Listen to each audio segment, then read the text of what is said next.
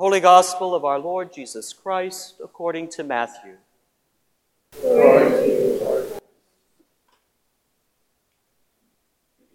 Jesus said, You have heard that it was said to those of ancient times, You shall not murder, and whoever murders shall be liable to judgment.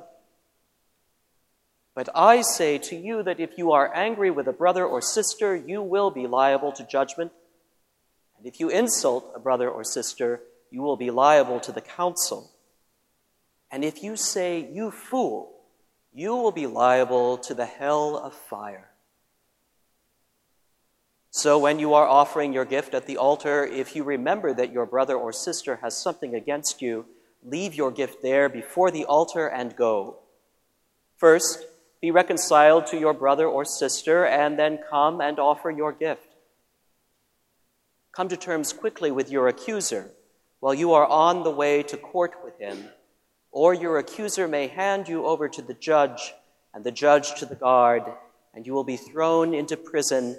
Truly, I tell you, you will never get out until you have paid the last penny.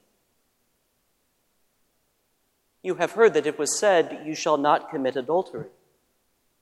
But I say to you that everyone who looks at a woman with lust has already committed adultery with her in his heart. If your right eye causes you to sin, tear it out and throw it away. It is better for you to lose one of your members than for your whole body to be thrown into hell. And If your right hand causes you to sin, cut it off and throw it away. It is better for you to lose one of your members than for your whole body to go into hell. It was also said, Whoever divorces his wife, let him give her a certificate of divorce.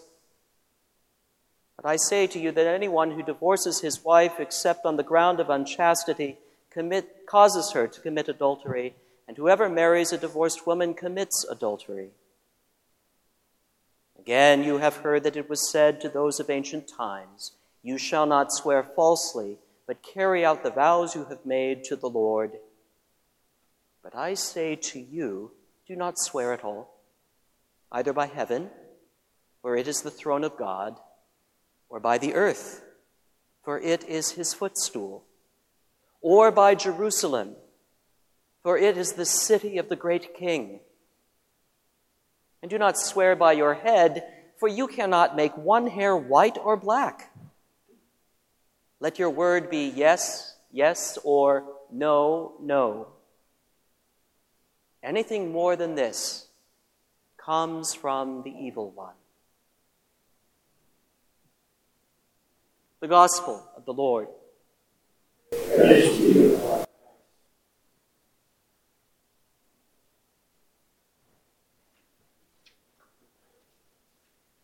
And just when you thought it was safe to come back to church.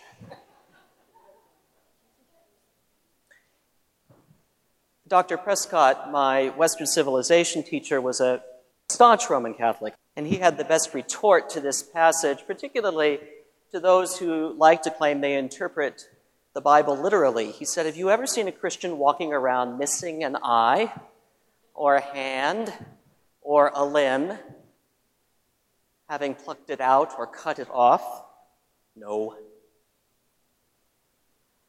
But that gets us only so far with this most stringent set of Jesus' teachings. It comes out of his longer discourse that we call the Sermon on the Mount. It began a few weeks ago with the Beatitudes, the blessed phrases. And last week we were taught about what it means to be salt of the earth and those of you who are here will remember that he said that if salt has lost its saltiness, it isn't good for anything and it's thrown out and trampled underfoot. And that's kind of what he's talking about today when he uses the word that we translate as hell. It's derived from Gehenna, which was the garbage heap in Jerusalem. He's pointing out what it means to be salt rather than be worthless. And this is all interpreted through the filter of a late first century Jewish Christian community struggling with its future and its identity after the fall of the temple in Jerusalem and its destruction, and the struggle that's going on in greater Judaism for the future of the tradition. So that's all nice Bible study, Helmer. What are you really going to tell us today? I want to start by going back to Deuteronomy, where Moses says, to paraphrase, I give you life this day. I offer you the choice of life or adversity. Now, for centuries, we as Christians did something very bad. We took the Mosaic Law and we characterized it as mere legalism, and then we inflicted that on our sisters and brothers via anti Semitism.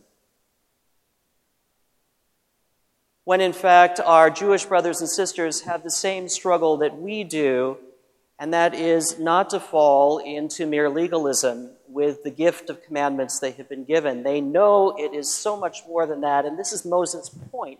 Moses' point is what I am giving you is not a mere law, a set of statutes. I am giving you life itself. And it's in a passage in the Torah, the center of the Jewish tradition, where we can imagine the people are at the threshold of the promised land and they are standing there with bated breath, open ears and open hearts, which is a rare thing for them, mind you. And Moses sees his opportunity to point to something that is beyond a mere statutory understanding of the law. These are not mere statutes. This is life itself. Through the law, God is giving them identity, purpose, and relationship. But the ancient Israelites are like we are. They can slide into legalism so fast. And if you remember, their paths in the wilderness have been meandering and wayward. No sooner are they freed from bondage in Egypt that they begin to complain and whine and moan and say, We had it better as slaves than we did out here. And Moses gets exasperated, and God gets exasperated. And Moses finally admits this is a stiff necked people. And in fact, the lesson to us is not that this is just the ancient Israelites, this is all of us. We are a stiff necked people. And it is hard for us to get under the skin of either what Moses is saying or what Jesus is telling us in the gospel today. Why? Well, because we live in a society that was just like the one Jesus lived in and like the one the ancient Israelites inhabited, and that is a society that is built on transaction, a bargain, a deal. Just yesterday, the vestry and I were sitting around the table talking about plans for the new year, and we began to reflect on how many of us grew up in households or at least in churches that taught us to feel guilty if we didn't show up on Sundays. That didn't happen to any of you, did it? Right?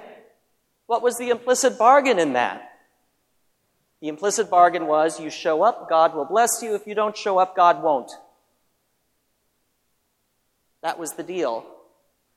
And of course, behind that was another deal, which is a deal that religious authorities like me have been playing forever, and that is how can we get people here, and how can we get people to open their pockets, and how can we get people to invest in this community? The deal. The deal. This is a very primitive part of our spirituality. It goes back from before history when our ancient ancestors were offering grain and animals and even each other on altars in order to make a deal with the gods.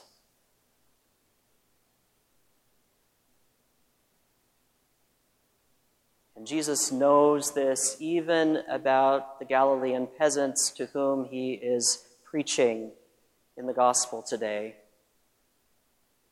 They are like us. They believe in their heart of hearts, even if they don't want to admit it, that if they're good boys and good girls, God will be good to them. Because that's the deal. That's spiritual legalism in a nutshell. And as Jesus has said earlier in his sermon, your righteousness must exceed that of the religious authorities. Scary thought, right? But what he means is you have to get beyond this legalism if you are going to get anywhere at all with this thing I call the kingdom. You have to move beyond mere statutes. In other words, Jesus is saying to them and to us and to people across all the ages, you have to grow up. Because our belief in our heart of hearts that we can craft a deal and that there is a contract, perhaps somewhere in the spiritual ether, that we have signed and God has signed, that whole idea, that whole notion, which is so difficult for us to shake, is actually based on a faulty premise. And that premise is we actually have something to bargain with.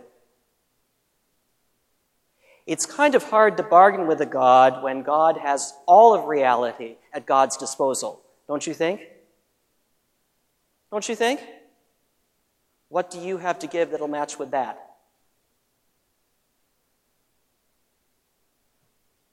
Now, at Old Anglicanism, we have a phrase and we use it every Sunday at our 8 o'clock service and every Wednesday at the 1030 service. When the offerings come forward, we say, All things come of thee, O Lord, and of thine own have we given thee. We don't say, Most things come of thee, O Lord, except for this which I have just pulled out of my wallet and I'm giving it to you. Do you understand? There's no bargain here. There's no deal. There is no transaction. And that is hard for us because we live in a world that is based on contract and transaction. On the notion that we have something to offer, and if we can find somebody who needs what we have to offer, we're in.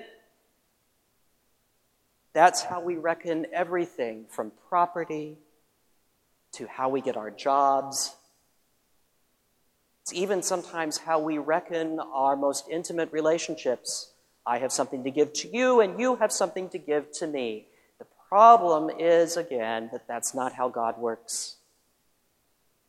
And that's not how Jesus is calling us to work.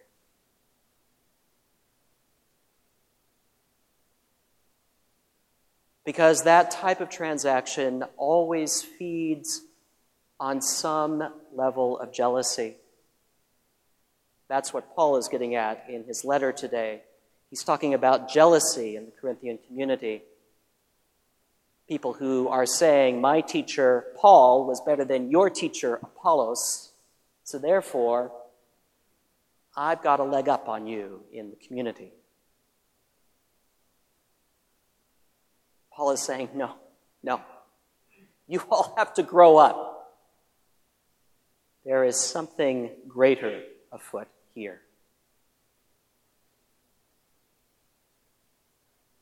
We all know that the ancient Israelites, for all their sins, did nothing to earn God's esteem or entry into the promised land. And yet, here is Moses telling them that the promise is still valid. We all know in our hearts of hearts that we have done very little to earn the esteem or affection of God. Most of our lives have been built on transaction and selfishness. But that's not the point. As somebody sitting in my office the other day said, I have a hard time coming to church sometimes because I don't feel worthy. And I laughed and I told him the story about the priest who was standing outside the sanctuary one morning after worship, and somebody who hardly ever darkened the door of the church came out and said, Father, I am so frustrated. And he said, What are you frustrated about? He said, The church is full of hypocrites. And the priest said, Well, where else are hypocrites supposed to go?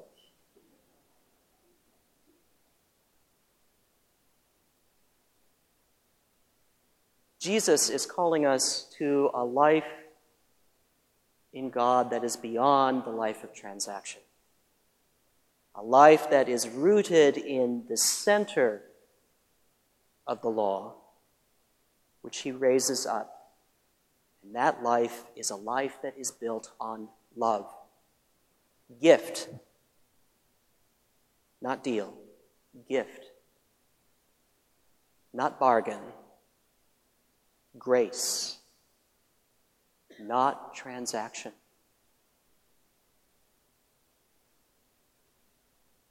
The good news is, all we have to do is open our hearts just a little bit to that. And God promises to take care of the rest. And then Jesus says we might have a chance of becoming salt of the earth. A gift to a world that will not understand, but that needs the gift of love. Because that is what brings life.